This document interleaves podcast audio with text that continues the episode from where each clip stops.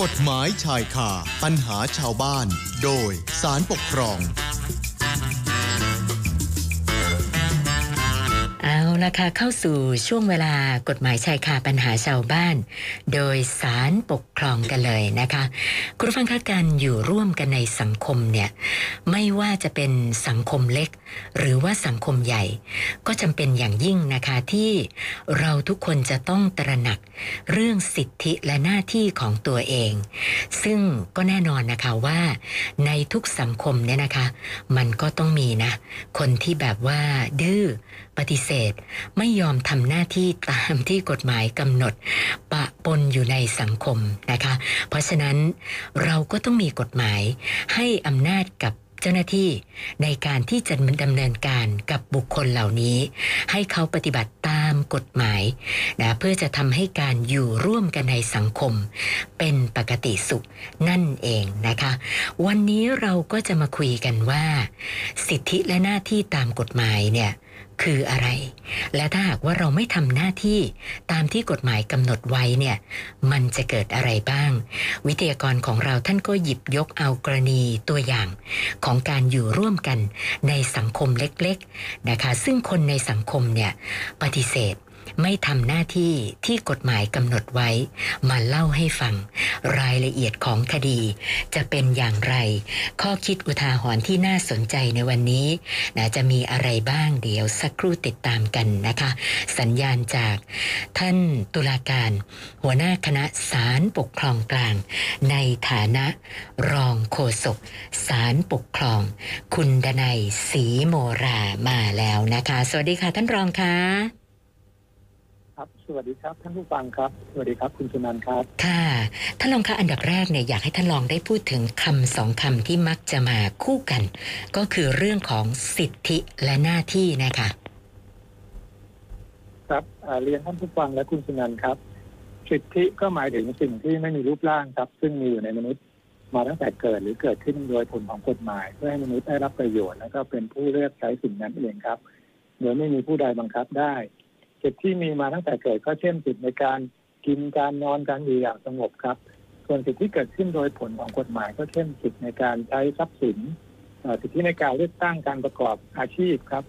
การร้องทุกข์เมื่อถูกกระทำละเมิดกฎหมายอย่างนี้เป็นต้นครับ โดยสิทธิถือเป็นอำนาจอันชอบชอบธรรมครับ ซึ่งบุคคลทุกคนพึงมีพึงได้แล้วก็ไม่ไปเบียดเบียนนะสร้างความเดือดร้อนกับคนอื่น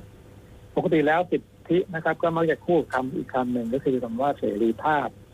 เสรีภาพก็คือการใช้สิทธิอย่างใดอย่างหนึ่งครับกระทำอย่างใดอย่างหนึ่ง ได้อย่างอิสระเสรีแต่ทั้งนี้การใช้เสรีภาพก็ต้องไม่กระทบต่อสิทธิของผู้อื่น ซึ่งหากผู้ใดใช้สิทธิเสรีภาพเกินขอบเขตครับ จนก่อความเดือดร้อนต่อผู้อื่น ก็ย่อมต้องถูกดำเนินคดีตามกฎหมายสำหรับอีกคำหนึ่งครับก็คือคำว่าหน้าที่ อันนี้ก็หมายถึงการกระทำหรือการละเว้นการกระทำเพื่อประโยชน์โดยตรงของการมีสิทธิ หน้าที่เป็นสิ่งที่บังคับให้มนุษย์ทุกคนในสังคมครับต้องปฏิบัติตามกฎเกณฑ์ทางสังคม หรือที่กฎหมายบัญญัติไว้ จะไม่ปฏิบัติตามนี้ไม่ได้ครับ เพราะว่าอาจจะมีโทษตามมา ส่วนสิทธิและเสรีภาพนั้นเป็นสิ่งที่มนุษย์อยู่ มีอยู่ตั้งแต่ต้นครับนั้นก็ใช้หรือไม่ใช้ก็ได้ก็ต่างจากหน้าที่ครับคุณสุนันท์ครับค่ะ ค่ะนะคือถึงแม้ว่าจะเป็นสังคมเล็กๆเนี่ยก็ต้องบอกว่าทุกคนก็มีหน้าที่ที่ต้องปฏิบัติตามกฎเกณฑ์ของสังคมอย่างที่ไม่สามารถปฏิเสธได้ใช่ไหมคะครับถูกต้องครับคุณสุนันท์ครับ ค่ะ แล้วคดีตัวอย่างที่ท่านรองนำมาเล่าให้ฟังในวันนี้เนี่ยนะทราบว่าเกี่ยวกับเรื่องสิทธิและหน้าที่รายละเอียดเป็นยังไงล่ะคะ ครับรายละเอียดเรื่องนี้ก็เป็นเรื่องเออ ของการอยู่ร่วมกันในสังคมเล็ก ๆ ก็คือสังคมหมู่บ้านนั่นเองครับคือเดี๋ยวนี้ในเขตกรุงเทพมหานครหรือว่าตามต่างจังหวัดนะครับ ในเขตตัวเมืองก็จะมีหมู่บ้านจัดสรรนะอย่างนี้คนก็จะนิยมอยู่หมู่บ้านจัดสรรในหมู่บ้านจัดสรรเนี่ยเมื่อซื้อหมู่บ้านเออไปซื้อบ้านในหมู่บ้านจัดสรรเนี่ยก่อนที่เราซื้อครั้งแรกนะครับ ส่วนใหญ่ก็จะต้องมีการจ่ายเขาเรียกว่าค่าส่วนกลางใช่ไหมในการดูแลค่ะ ก็ก็อาจจะจ่ายเหมารวมเป็นหนึ่งปีสองปีสามปีก็แล้วแต่นะฮะหมู่บ้านที่ราคาแพงๆก็จะค่าสมุทโภคบางทีมีหลายหมื่นถึงเป็นหลักแสนก็มีนะครับค่ะแต่บางโครงการนี้ก็เขาอาจจะมีโซลูชันว่าว่าไม่ต้องเสียค่าส่วนกลางอย่างนี้ก็เป็นแรงจูงใจให้คนไปซื้อ ทีนี้เมื่อซื้อหมู่บ้าน หมู่เอ่อบ้านในหมู่บ้านจัดสรรแล้วเนี่ย ไปสักระยะหนึ่งเมื่อโครงการเขาขายเสร็จหมดแล้ว นะหมายถึงคนขายขายหมู่บ้านขายบ้านบ้านหมดแล้ว ครับ ก็จะมีการให้ไปตั้งนิติบุคคลขึ้นมา มาบริหารหมู่บ้านนะเรียกว่านิติบุคคลหมู่บ้านจัดสรรทีนี้นิติบุคคลหมู่บ้านจัดสรรนี้ก็ทำหน้าที่คล้ายๆเหมือนเจ้าของโครงการนะฮะที่เคยหน้าที่เดิมที่เจ้าของโครงการเป็นคนทำไว้ เช่นในการบำรุงรักษาถนนในหมู่บ้านนะครับ ถนนไฟฟ้าสั่งส่องสว่างในหมู่บ้านมาหมู่บ้านก็อาจจะมีสระว่ายน้ำ มีสวนสาธารณะอย่างนี้นะครับ ก็จะต้องมีการดูแล ซึ่งสมัยก่อนก็คือผู้จัดสรรที่ดินก็คือเจ้าของโครงการเป็นคนดูแลทีนี้ เมื่อเจ้าของโครงการขายบ้านไปหมดแล้ว ก็มีการจัดตั้งนิติบุคคลหมู่บ้านจัดสรรเข้ามาดูแลแทนทีนี้การดูแลรักษาสิ่งแวดล้อมเหล่านี้มันก็ต้องใช้สตังค์นะต้องใช้เงิน ก็คือก็ต้องเก็บจากผู้ซื้อหมู่บ้านเนี่ยทุกคนนะที่อยู่ในหมู่บ้านก็ต้องมาจ่าย ที่เขาเรียกว่าค่าบำรุงรักษา และการจัดการสาธารณูปโภคเนี่ยเป็นคำในกฎหมาย แต่ส่วนใหญ่เราก็เรียกกันว่าค่าส่วนกลางนะค่าส่วนกลางทีนี้คดีนี้นะครับก็ก็มีสมาชิกในโครงการหมู่บ้านจัดสรรเนี่ยคนหนึ่งก็สมมุติให้ชื่อว่านางแดงก็แล้วกันนะครับนางแดงนี่เขาก็เขาก็ค้างค่าส่วนกลางนะคือเขาค้างมาตั้งแต่ปี 2556 เดือนธันวาจนถึงเดือนเมษานะค่ะไม่ไม่จ่ายเลย หลายเดือนต่อเนื่องมา แต่เดือนพฤษภามาจ่ายหนึ่งเดือน แล้วก็พอเดือนมิถุนาก็ไม่จ่ายอีกนะครับก็เท่ากับค้างไปทั้งหมดหกเดือน หลังจากนั้นก็จ่ายบ้างจ่ายไปเรื่อยๆจ่ายไปแล้วก็มาค้างอีกเดือนตุลานะค่ะตุลาปีห้าเจ็ดก็ก็ไม่จ่ายไปถึงเดือนมิถุนาปีห้าเก้านี่เนี่ยนะครับ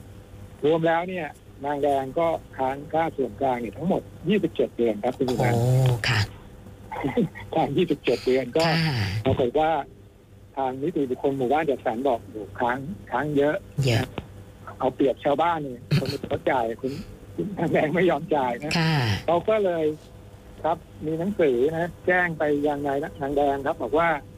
ให้เอาเงินเนี่ยค่าส่วนกลางเนี่ยมาจ่ายซะโดยดีนะค้างอยู่ 27 เดือนเนี่ย ถ้าไม่จ่ายเนี่ยเขาจะต้องระงับ เดี๋ยวจะแจ้งไปที่เจ้าพนักงานที่ดินนะให้ระงับ การจดทะเบียนสิทธิและนิติกรรมนะก็ปรากฏว่าแจ้งไปแล้วนะก็ไม่ไม่เกิดอะไรขึ้นทางแดงก็ไม่มาจ่ายค่ะทางนิติบุคคลหมู่บ้านจัดสรรเขาก็เลยมีหนังสือไปถึงเจ้าพนักงานที่ดินนะที่ดูแลเขตพื้นที่ของหมู่บ้านนี้ก็มีหนังสือไปนะครับ เมื่อปี 2559 แจ้งบอกว่าให้เจ้าพนักงานที่ดินเนี่ยระงับการจดทะเบียนสิทธินิติกรรมคำว่าระงับการจดทะเบียนสิทธินิติกรรมก็หมายความว่านางแดงเนี่ยก็จะไม่สามารถไปขายที่ดินนะจดทะเบียนขายที่ดินได้ คืออยู่ยังอยู่ได้นะอยู่ในหมู่บ้านเนี่ยได้ แต่ว่าค่ะถ้าไปจดทะเบียนขายที่ดินเนี่ยขายไม่ได้ นะถ้าไปรังให้ให้ให้จดทะเบียนระงับแบบนี้ ก็ทางเจ้าหน้าที่ดินพอได้รับหนังสือ แล้วก็แจ้งทางผู้ฟ้องคดี คือคดีนี้คนฟ้องกลายเป็นนิติบุคคลนะมาฟ้องศาลเนี่ยค่ะ คือแจ้งพนักเอ่อแจ้แจ้งพนักเอ่อเจ้าพนักงานที่ดินแจ้งทางผู้ฟ้องนิติบุคคลเนี่ยบอกว่าระงับไม่ได้ เพราะว่าจดหมายเนี่ยที่ส่ง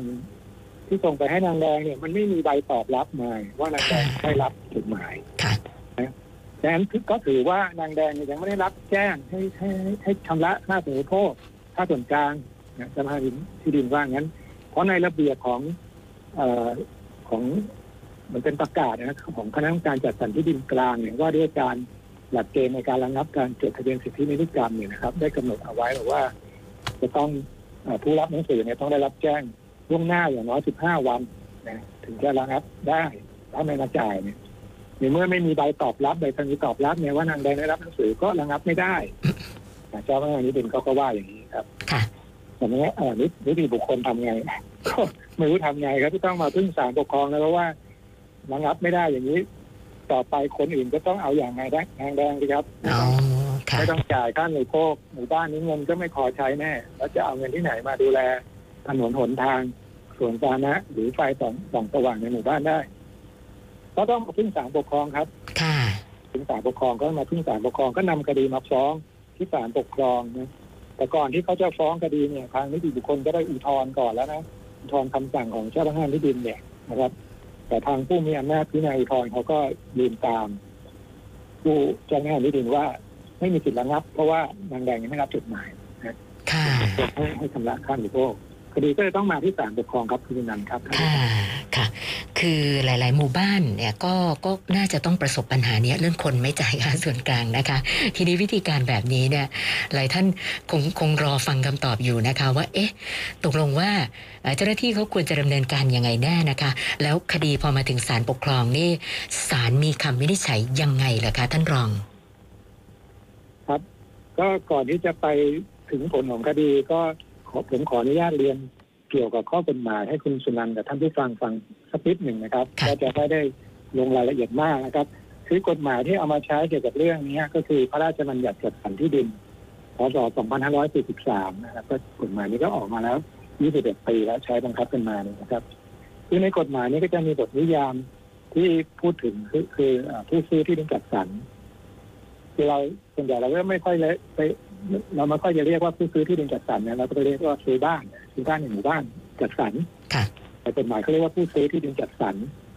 คือเวลาซื้อต้องซื้อที่ดินก่อนนะหลักมันคือที่ดินนะบ้านอยู่บนที่ดินค่ะก็คนที่ซื้อที่ดินเนี่ยเอ่อผู้ซื้อที่ดินจัดสรรเนี่ย ก็รวมความไปถึงคนที่รับโอนด้วยนะก็คือคนซื้อคนแรกเมื่อขายไปให้คนถัดไปอะคนที่ถัดไปก็รับโอนมาเนี่ย ก็ถือว่าเป็นผู้ซื้อที่ดินจัดสรรด้วยนะครับฉะนั้นเนี่ยสมมุติว่าคนที่ไปซื้อคนแรกเนี่ยไม่ยอมจ่ายค่าส่วนกลางใช่ไหมแล้วคนที่ซื้อต่อจากคนแรกเนี่ย มาซื้อต่อ แล้วก็บอกไอ้คนคือพอตัวเองซื้อแล้วตัวเองก็จ่ายใช่ไหมแต่คนเก่าอะเขาไม่จ่าย เขาอาจจะถูกระงับไปแล้วเนี่ย ถ้าเราไม่ไปตรวจดูดูเนี่ยนะแต่ว่าบางทีเขาอาจจะไม่ถูกระงับ คือตอนเขาทำสัญญาซื้อขายยังไม่ถูกระงับเนี่ยแต่ตอนหลังมีการถูกระงับเนี่ย เราก็จะต้องรับผิดตรงนี้ไปด้วย เพราะว่าถือว่าไม่ได้ชำระนะเพราะคนซื้อคนแรกไม่ชำระ ส่วนเรื่องเอ่อการบริโภคเนี่ย อันนี้ก็ในกฎหมายนะครับ ก็มีข้อความรวมไปถึงนะฮะอันนี้ผมพูดตัวอย่างให้ฟังให้ชัดก็จะได้เข้าใจง่ายคือพวกถนนในโครงการค่ะถนนในโครงการสวนสาธารณะนะครับสระว่ายน้ำถ้ามีสนามกีฬาอะไรพวกนี้ก็ถือว่าเป็นส่วนกลางก็คือเป็นสิ่งอำนวยความสะดวกต่างๆ ที่เจ้าของหมู่บ้านเขาสร้างเอาไว้นะเพื่อประโยชน์ ซึ่งก็เป็นไปตามแผนผังของโครงการ แล้วก็อีกมาตราหนึ่งคือเมื่อกี้คือมาตราสี่นะเป็นบทนิยามอีกมาตราหนึ่งก็คือมาตรา48นะครับ ก็ได้บัญญัติว่าให้นิติบุคคลหมู่บ้านจัดสรรเนี่ยนะครับ มีอำนาจในการเรียกเก็บเงินค่าบำรุงรักษาหรือโภคนะครับหรือค่าส่วนกลางเนี่ยอันนี้นิติบุคคลเนี่ยมีอำนาจตามกฎหมายนะไม่ใช่เขามีอำนาจตามตามที่คนแต่งตั้งกันเองนะเป็นกฎหมายรองรับเลยครับว่าค่ะให้นิติบุคคลหมู่บ้านจัดสรรเนี่ยมีอำนาจ ในการไปเก็บเงินจากสมาชิกของในหมู่บ้านนะทีนี้ไอการจ่ายค่าบำรุงรักษาส่วนกลางเนี่ยที่ว่าเนี่ยใครต้องมีหน้าที่จ่ายก็คือ ผู้ซื้อที่ดินจัดสรรทุกคนที่มาซื้อเนี่ยต้องจ่ายนะครับสำหรับแปลงที่ตัวเองซื้องั้นถ้าอนุษย์ซื้อหลายแปลงก็ต้องจ่ายหลายแปลงเนี่ยซื้อแปลงใหญ่ก็ต้องจ่ายมากกว่าคนอื่น คนที่ดินแปลงเล็กก็ต้องจ่ายน้อยกว่าคนแปลงใหญ่นี่เป็นเรื่องธรรมดาค่ะนะครับ แล้วในกรณีที่สมมตินะฮะเกิดมีการจัดตั้งนิติบุคคลหมู่บ้านจัดสรรไปแล้วเนี่ยแต่ว่าผู้ขายเนี่ยอาจจะขายไม่หมดยกตัวอย่างเช่นโครงการมี 500 หลังคาเรือน อาจจะขายไปได้ 450 หลังคาเรือนนะครับเหลืออีก 50 แปลงยังขายไม่ได้ แต่ว่าผู้จัดสรรที่ดินอาจจะเป็นปล่อยเป็นที่ดินว่างเปล่าแบบเนี้ยอันนี้ผู้จัดสรรที่ดินก็ยังต้องไปออกเงินจ่ายค่าส่วนกลางในส่วนที่ตัวเองขายไม่ได้ด้วยนะครับมีกฎหมายเขียนเอาไว้ ทีนี้มาตราสำคัญที่เราจะมาใช้ที่จะพูดคุยกันในวันนี้คือมาตรา 50 ครับ คุณสุนันท์ครับท่านผู้ฟังครับ มาตรา 50 เขาบอกไว้อย่างนี้ครับว่า ผู้ที่ค้างชำระเอาเอาคำย่อๆนะครับคือค่าส่วนกลางเนี่ยตั้งแต่สามเดือนขึ้นไปก็อาจถูกระงับ การให้บริการหรือการใช้สิทธิในสารุโภคนะครับหมายความว่ายังไงค้างสามเดือนนี่ก็เช่นนิติบุคคลอาจจะสั่ง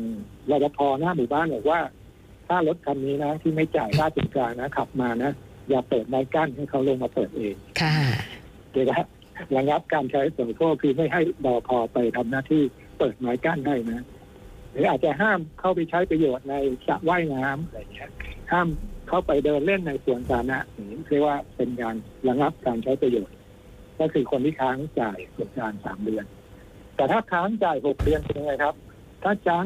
ค้างจ่ายหกเดือนนี่ก็นิติบุคคลก็สามารถแจ้งให้เอ่อ พนักงานเจ้าหน้าที่คือเจ้าหน้าที่ดินเนี่ยนะครับระงับการจดทะเบียนสิทธินิติกรรม ก็หมายความว่าถ้าระงับไปแล้วเนี่ย เจ้าของที่ดินนั้นเนี่ยถ้าจะไปขายที่ดินเนี่ยก็ขายไม่ได้ แต่อยู่ยังอยู่ได้ยังอยู่ในหมู่บ้านได้นะฮะอยู่ไปเรื่อยๆคือถ้าไม่ขายก็ไม่เดือดร้อนเอาว่างั้นเถอะแต่ว่าวันใดวันหนึ่งถ้าขายนะ ก็จดทะเบียนไม่ได้ค่ะหรือถ้าจะให้ให้ลูกหลานเป็นมรดกนะสมมติตัวเองตายไปแล้วอ่าลูกหลานจะมารับโอนมรดกก็ไม่ก็ได้รับใช่ไหมได้จดทะเบียนไม่ได้ ใช่ไหมฮะคือคือถ้าถ้ายังไม่ตายก็อยู่ไปเรื่อย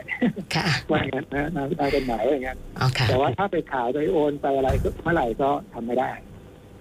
ข้อที่จริงก็เป็นอย่างนี้ครับคุณคุณชุนันท์ครับ ค่ะค่ะ ซึ่งรายนี้เนี่ย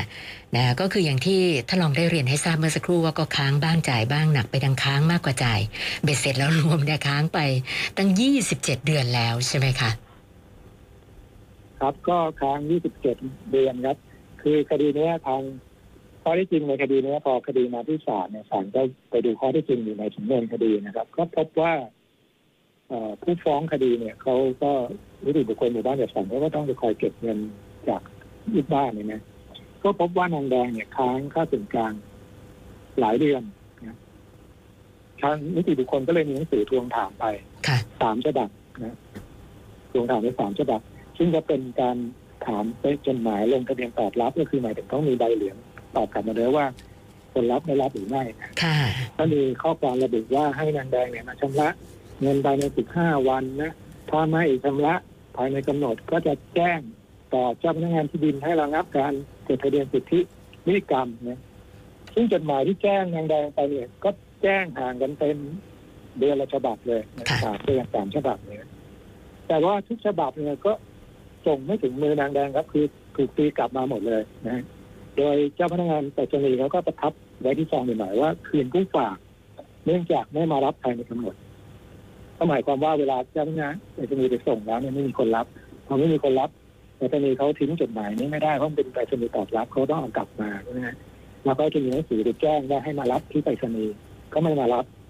ไปรษณีย์ก็เลยเอาจดหมายมาคืนนิติบุคคล ทีนี้คดีนี้ศาลก็พิจารณาว่า ตามประกาศของคณะกรรมการจัดสรรที่ดินกลางนะครับที่เกี่ยวกับเรื่องของกำหนดหลักเกณฑ์เกี่ยวกับวิธีการระงับการจดทะเบียนสิทธิในและนิติกรรมในที่ดินเนี่ยเอ่อกำหนดไว้ว่านิติบุคคลหรือว่าจัดสรรในที่ประสงค์ที่จะให้เจ้าพนักงานที่ดินนะครับระงับการจดทะเบียนสิทธินิติกรรมนะครับ ก็ต้องมีหนังสือทวงถามไปยังผู้จัดผู้ซื้อที่ดินจัดสรรนะโดยหนังสือทวงถามนี้ก็ต้องมีระยะเวลาไม่น้อยกว่า 15 วัน พื่อให้โอกาสนะครับ ผู้ค้างชำระได้ทราบถึงมูลหนี้นะแล้วก็มีเวลาพอสมควรนะในการที่จะไปเตรียมเงินมาชำระหนี้หรือถ้ามีหลักฐานว่าตัวเองชำระแล้วก็ได้มีเอาหลักฐานมามาโชว์ได้นะค่ะอันนี้ก็หลักเกณฑ์เขาก็เป็นเขาก็เขาก็คุ้มครองนะคุ้มครองคนที่ที่จะต้องถูกระงับ เนี่ยว่าต้องต้องมีโอกาสในการต่อสู้แต่ทีนี้เนี่ยคดีเนี้ยข้อที่จริงก็ปรากฏว่าหนังสือทวงถามเนี่ยมันส่งไปทั้งหมดเนี่ย สามฉบับใช่ไหมฮะค่ะ แล้วก็ถูกตีกลับมาหมดเลยนะฮะตรงนี้เนี่ยศาลเห็นว่านะครับ ตอนนี้เนี่ยถือว่าทางนิติบุคคลเหมือนจัดสรรเนี่ยได้ให้โอกาสนางแดงละในการที่จะทราบมูลหนี้แล้วก็เตรียมเงินที่จะมาจ่ายแล้วนะเพราะมีหนังสือทวงถามต้องสามครั้ง อันเนี้ยศาลมองเลยนะครับ ว่าพฤติกรรมอย่างเนี้ยฟังได้ว่านางแดงครับ หลีกเลี่ยงไม่ยอมรับหนังสือให้ชำระหนี้เนี่ย ศาลนี้ไม่ฉายเลยนะว่าอย่างนี้ยพฤติกรรมอย่างนี้ถือว่าหลีกเลี่ยงนะฮะไม่รับหนังสือนั้นกรณีนี้เนะครับศาลเลยวินิจฉัยว่ากรณีเนี้ถือว่าทางนิติบุคคลหมู่บ้านจัดสรรเนี่ยได้ดำเนินการแจ้งให้นางแดงทราบแล้วเป็นไปตามประกาศของคณะกรรมการจัดสรรที่ดินกลางในเรื่องของการระงับการจัดจดทะเบียนสิทธินิติกรรมแล้วครับคุณดุนันท์ครับ ค่ะค่ะ คือจะบอกว่าไม่ได้รับหนังสือนะก็ อาจจะ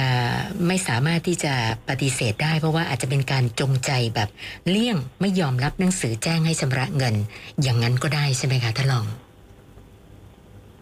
ก็คือศาลอันเนี้ยอันนี้ผมเห็นว่าคดีเนี้ยดีมากเลยก็คือศาลตีความเจตนารมณ์ของกฎหมายค่ะคือไม่ได้ไปดูตามว่าว่าที่ศาลอย่างนี้ครับ ต้องต้องฟังที่ศาลวินิจฉัยเราจะเข้าใจนะค่ะที่ศาลเห็นว่าเรื่องนี้นะครับ เราจะต้องตีความประกาศของคณะกรรมการจัดสรรที่ดินกลางเนี่ยในในเรื่องของการระงับจัดสรรที่ดินเนี่ยว่า ถ้าไปตีความว่าต้องได้รับหนังสือ แล้วก็มีใบตอบรับอย่างนี้นะครับ ถ้าถ้าไปตีความเข่งคัดแบบนั้นเนี่ย มันก็จะทำให้เกิดเป็นช่องว่างให้ผู้ค้างชำระค่าค่าส่วนกลางเนี่ยหลีกเลี่ยงไม่ไปรับหนังสือนะดังนั้นถ้ามุดเขาไม่รับหนังสือทวงถามนี่เลยเนี่ยเขาก็ไม่ต้องถูกระงับการ จดทะเบียนสิทธินิติกรรมได้ ค่ะ เพราะหลายคนอย่างนี้ใช้วิธีหลีกเลี่ยงแบบนี้คือ พอมีหนังสือมาทวงหนี้ก็ไม่ไม่รัรับบนะคือเรียกว่าถ้ามีจดหมายมานี่ไม่รับนะฮะไม่รับทั้งนั้นนะคค่ะรับถ้าถ้าถ้าศาลเอ่อศาลบอกว่าถ้าไปตีความอย่างเนี้ยกฎหมายในเรื่องของการที่จะระงับการจดทะเบียนสิทธินิติกรรมสำหรับคนที่ค้างชำระค่าเงินกู้เนี่ยมันจะใช้บังคับไม่ได้เลยนะเพราะคนก็จะใช้วิธีการหลีกเลี่ยงไม่รับหนังสือทวงหนี้ท วงค่าส่วนกลางนี้นั้นศาลบอกว่าอย่างนี้เนี่ยถือว่า ในกรณีที่มีการทวงถามไปแล้วสามครั้งนะ แล้วถูกตีกลับ อย่างนี้ถือว่าได้นิติบุคคลเหนือจากศาลเนี่ยได้ปฏิบัติตามกฎหมายตามประกาศของคณะกรรมการจัดสรรที่ดินกลางแล้วนะดังนั้นในกรณีนี้การที่เจ้าพนักงานที่ดินนะครับ ไปวินิจฉัยว่านางแดงยังไม่รับจดหมายก็เลยไม่จดเลยไม่ระงับการจดทะเบียนให้เนี่ย อันเนี้ยศาลถือว่าเป็นคำสั่งทางปกครองที่ไม่ชอบด้วยกฎหมายครับศาลก็เลยมีคำพิพากษาครับ เพิกถอนคำสั่งของเจ้าพนักงานที่ดินที่ไม่ยอมระงับการจดทะเบียนสิทธิและนิติกรรมในที่ดินจัดสรรของนางแดงนะครับค่ะโดยให้มีผลย้อนหลังไปตั้งแต่วันที่ที่เจ้าพนักงานที่ดินมีคำสั่ง แล้วก็มีข้อสังเกตเกี่ยวกับการ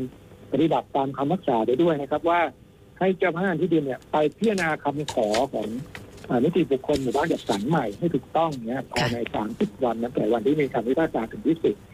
คดีนี้ท่านผู้ฟังที่สนใจนะในรายละเอียดก็เข้าไปอ่านได้ในเว็บไซต์ของศาลปกครอง เป็นคำพิพากษาศาลปกครองสูงสุดที่ ออ่าง1171ทับ2563ครับคุณดินันครับท่านค่ะค่ะนะคือหลาย ๆ ท่านที่ที่หมู่บ้านอาจจะประสบปัญหานี้ แล้วก็นิติบุคคลอาจจะใช้วิธี อาจจะไปตัดน้ำตัดไฟเขาหรือวิธีการอื่นใดก็ตามเนี่ยนะคะ พอได้ฟังวันนี้เนี่ยนะคิดว่ามันน่าจะเป็นไม้ตายที่สำคัญมาก ๆ นะคะถ้าลองไอ้การระงับ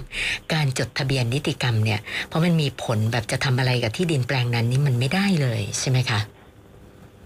ใช่ครับก็ต้องต้องไปคือเรียกว่าต้องไปจ่ายเงินแล้วมีค่าต้องปรับเคลียร์อีกแล้วเนี่ยมีค่าปรับด้วยค่ะค่ะ มีก็มีคนค้างหลายๆหลายๆเดือนเป็นปีเนี่ยมันเป็นแสนเลยนะครับนะมีกันหลายที่เลยนะคะจ่ายทุกเดือนจะจ่ายทุกเดือนเนี่ยยังดีกว่า ค่ะค่ะท่านรองคะมีคุณผู้ฟังส่งคำถามเข้ามาทางไลฟ์ด้วยนะคะ คือครับอ่าท่านแรกเนี่ยเขาบอกว่าอ่า หมู่บ้านเขาก็เป็นบ้านจัดสรรแล้วก็เจ้าของโครงการเนี่ยก็ทิ้งไปแล้วนะเนื่องจากว่าเจ้าของโครงการถูกฟ้องล้มละลาย ทีนี้สมาชิกในหมู่บ้านก็เลยรวมตัวกันนะตั้งตัวแทนมาดูแลสาธารณูปโภคต่างๆ โดยขอเก็บเงินจากแต่ละบ้านนะหลังจากที่เจ้าของโครงการพ้นล้มละลาย 20 ปีเนี่ยนะคะ เขาบอกว่าเขาอยากจะทราบว่าเจ้าของโครงการเนี่ยยังจะมาอ้างสิทธิ์ดำเนินการอะไร ในหมู่บ้านได้หรือเปล่า อันนี้เขาไม่ได้จดทะเบียนเป็นนิติบุคคล แล้วก็ยังไม่ได้โอนให้เทศบาลด้วยอะค่ะโอ้แล้วตอนนี้เจ้าของโครงการพ้นล้มละลายมาแล้วเหรอครับอ่าล้มละลายอยู่ ทีนี้เขากลัวว่าเดี๋ยวถ้าพ้นจากล้มละลายเนี่ย ไม่รู้ว่าจะกลับมาอ้างสิทธิ์อะไรได้หรือเปล่าอะค่ะท่านรองคือถ้าถ้าตามกฎหมายเนี่ยไอ้ที่ดิน มันยังไม่ได้โอนไปเนี่ยมันก็ยังต้องเป็นของเขาอยู่นะ ค่ะ มันก็ต้องต่อสู้กันวุ่นวายแน่เพราะฉะนั้นฉะนั้นเนี่ยผมคิดว่าทางที่ดีนะครับ ท่านที่ถามมาเนี่ยนะควรจะต้องรีบไปประชุมนะครับ สมาชิกในหมู่บ้านโครงการนะครับ แล้วก็ไปยื่นเรื่องขอจดทะเบียนเอ่อไปจัดตั้งเป็นนิติบุคคลหมู่บ้านจัดสรรก่อนค่ะเพื่อความปลอดภัยนะฮะผมว่าน่าจะดีกว่า เพราะว่าถ้าเจ้าของที่ดินนั้นเขาพ้นมาเนี่ยถ้าเกิดเขาต้องการจะอ้างสิทธิ์ขึ้นมา มันจะเป็นการฟ้องร้อง จะเป็นวุ่นวายกันไปนะครับ ค่ะ ค่ะ คือดูแล้วเขาก็ไม่น่าจะเข้ามายุ่งได้อะแต่ว่า เมื่อมันยังไม่เป็นนิติบุคคลหมู่บ้านจัดสรรเนี่ยเท่ากับว่าทรัพย์สินส่วนกลางเนี่ยมันก็ยังไม่ มันก็ยังเป็นชื่อของเจ้าของโครงการอยู่นะค่ะค่ะครับแล้วก็มีอีกท่านหนึ่งนะคะ อันนี้เขาก็อยากทราบเกี่ยวกับเรื่องของการเก็บค่าส่วนกลางนะคะ คือเขาบอกว่า ตอนที่โครงการดูแลอยู่เดิมเนี่ย นะเก็บถูกกว่าที่นิติบุคคลมาบริหารจัดการในช่วงนี้ ก็เลยอยากจะทราบว่าไอ้ไอ้ค่าส่วนกลางเนี่ยค่ะท่านรอง ถ้าเราต้องการจะตรวจสอบอามันมีกฎหมายกำหนดไหมคะว่าอ่าเขาให้จัดเก็บได้เท่าไหร่ยังไงอะค่ะอืมคือในกรณีของการเป็นนิติบุคคลหมู่บ้านจัดสรรเนี่ยก็ถือว่าเป็นเรื่องของการอยู่ร่วมกันนะฮะเป็นเป็นการเขาเรียกเรียกเขาเรียกว่าเป็นสังคมประชาธิปไตยในระดับหมู่บ้านเลยนะค่ะ ก็คือการที่เราตั้งนิติบุคคลหมู่บ้านจัดสรรเนี่ยเหมือนเราไปเลือกตั้งรัฐบาลขึ้นมาบริหารประเทศนะใช่ไหมฮะดังนั้นการที่รัฐบาลขึ้นมาบริหารประเทศอย่างทุกวันนี้เราเสียภาษีกันใช่ไหมแล้วภาษีแบบเจ็ดเปอร์เซ็นต์ภาษีที่เอ่อบุคคลธรรมดาร้อยละเท่าไหร่แล้วก็ว่านไปใช่ไหมฮะค่ะอันนี้เขาก็ไปออกกฎหมาย อันนี้ก็เหมือนกันนิติบุคคลในเมื่อเราเลือกเขาขึ้นมาแล้วให้มามาบริหารหมู่บ้านเนี่ยเขาก็ไปออกกฎขึ้นมาว่าจะเก็บค่าส่วนกลางเนี่ยเท่าไหร่ อันนี้ก็ถือว่าเป็นข้อตกลงร่วมกันดังนั้นค่ะท่านที่ถามมาเนี่ยนะ ถ้าท่านเห็นว่า การจัดเก็บเนี่ยมันแพงเกินไปเนี่ยนะท่านก็ต้องไปต่อสู้ที่จะต้องเข้าไปเป็นนิติบุคคลแทนนะเป็นเป็นข้าราชการบริหารแทนแล้วท่านจะไม่ออกกฎใหม่เพื่อจะเก็บค่าส่วนกลางให้มันถูกลงนะค่ะ ผมเองเนี่ยสมัยก่อนก่อนที่จะมาเป็นตุลาการเนี่ยนะครับ ก็เคยเป็นกรรมการนิติบุคคลหมู่บ้านจัดสรรมาก่อนเหมือนกันก็ ค่ะ ผมบริหารหมู่บ้านเนี่ย ผมเก็บค่าส่วนกลางเนี่ยถูกกว่าที่นิติบุคคลอ่าที่เจ้าของโครงการ เก็บอีกนะเพราะว่ามันอยู่ที่วิธีการบริหารจัดการครับ ค่ะ ว่าเราจะทำยังไงให้ประหยัด แล้วก็ได้มีประสิทธิภาพค่ะ เพราะฉะนั้นถ้าไม่ได้อย่างใจนี้เราเราต้องพยายามเข้าให้เป็นนิติบุคคล เองเลย จะได้เข้าไปหรือต้อมีงไปส่วนโน้มในการน้าว ตัดสินใจโน้มได้น้าวโน้มน้าวสมาชิกว่าว่าให้ไปแก้ค่ะ นิติบุคคลคือมันคือพอมันเป็นนิติบุคคลปุ๊บเนี่ยมันเหมือนเป็นรัฐบาลเล็ก ๆ ของหมู่บ้านเลยในการอ๋อ เขามีอำนาจในการจัดการเลยฮะว่าค่ะ จะเก็บค่าส่วนกลางเท่าไหร่ อย่างเช่นการออกกฎว่าห้ามนำสุนัขเข้าไปในสวนสาธารณะถ้าหากมีสุนัขถ่ายอุจจาระจะต้องเสียค่าปรับเลยพวกนี้มันเป็นเรื่องที่คนในหมู่บ้านตกลงกันหมดเลยครับคุณอ๋อค่ะนะก็คือมันเป็นสังคมเล็ก ๆ ที่เราอยู่ร่วมกันเพราะฉะนั้นมันก็เหมือนกับเป็นข้อตกลงร่วมกัน พอได้สรุปออกมาแล้วนี่เราก็ต้องเคารพกติกาอย่างนั้นใช่ไหมคะถ้าเราไม่เห็นด้วยมีวิธีเดียวแล้วต้องค่ะ ต้องสมัครรับเลือกตั้งไปเป็นผู้เป็นกรรมการของนิติบุคคลค่ะเพื่อจะได้แก้กฎระเบียบพวกนี้ครับคุณนะคะนะสำหรับคดีที่ท่านรองหยิบมาเล่าให้ฟังในวันนี้เนี่ยท่านรองอยากจะฝากอะไรเพิ่มเติมอีกสักหน่อยไหมคะ ครับก็ที่จะต้องฝากท่านผู้ฟังก็คือว่า เมื่อเราอยู่ในหมู่บ้านจัดสรรนะครับ เราก็ตอนซื้อเนี่ยบางทีท่านก็จ่ายค่าส่วนกลางล่วงหน้ากันปีหนึ่งสองปีสามปีเป็นแสนเนี่ยท่านจ่ายได้นะ แต่พอเขาขายหมู่บ้านเสร็จหมดแล้วเนี่ยพอเขาตั้งนิติบุคคลได้ท่านไม่ยอมจ่ายเนี่ยก็ไม่ทราบจะอธิบายเหตุผลว่าอย่างไร เพราะว่าจริงๆ การที่หมู่บ้านอยู่ร่วมกันเนี่ย มันจะต้องใช้ถนนใช้ไฟฟ้าใช้อะไรร่วมกันเหล่านี้มันต้องใช้เงินดูแลถ้าเราไม่จ่าย มันก็เหมือนเราเอาเปรียบเพื่อนบ้านใช่ไหมก็ต้องช่วยกันจ่ายนะครับ ส่วนถ้าจ่ายแพงจ่ายน้อยจ่ายมาก อันนี้ก็เราต้องตกลงกันนะฮะก็บางคือบางทีบางหมู่บ้านก็เก็บแพงเกินไปเนี่ยมันก็ต้องคุยกันหน่อยว่าเขาต้องเห็นใจ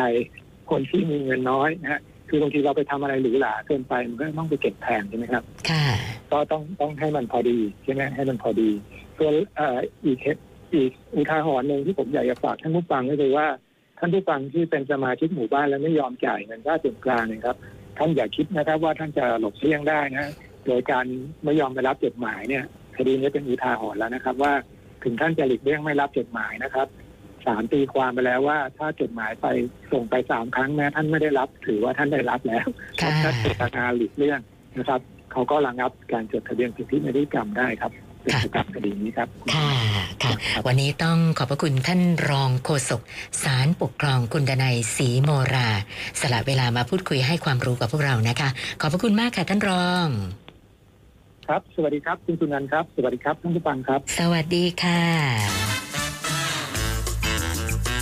กฎหมายชายคาปัญหาชาวบ้าน โดยสารปกครอง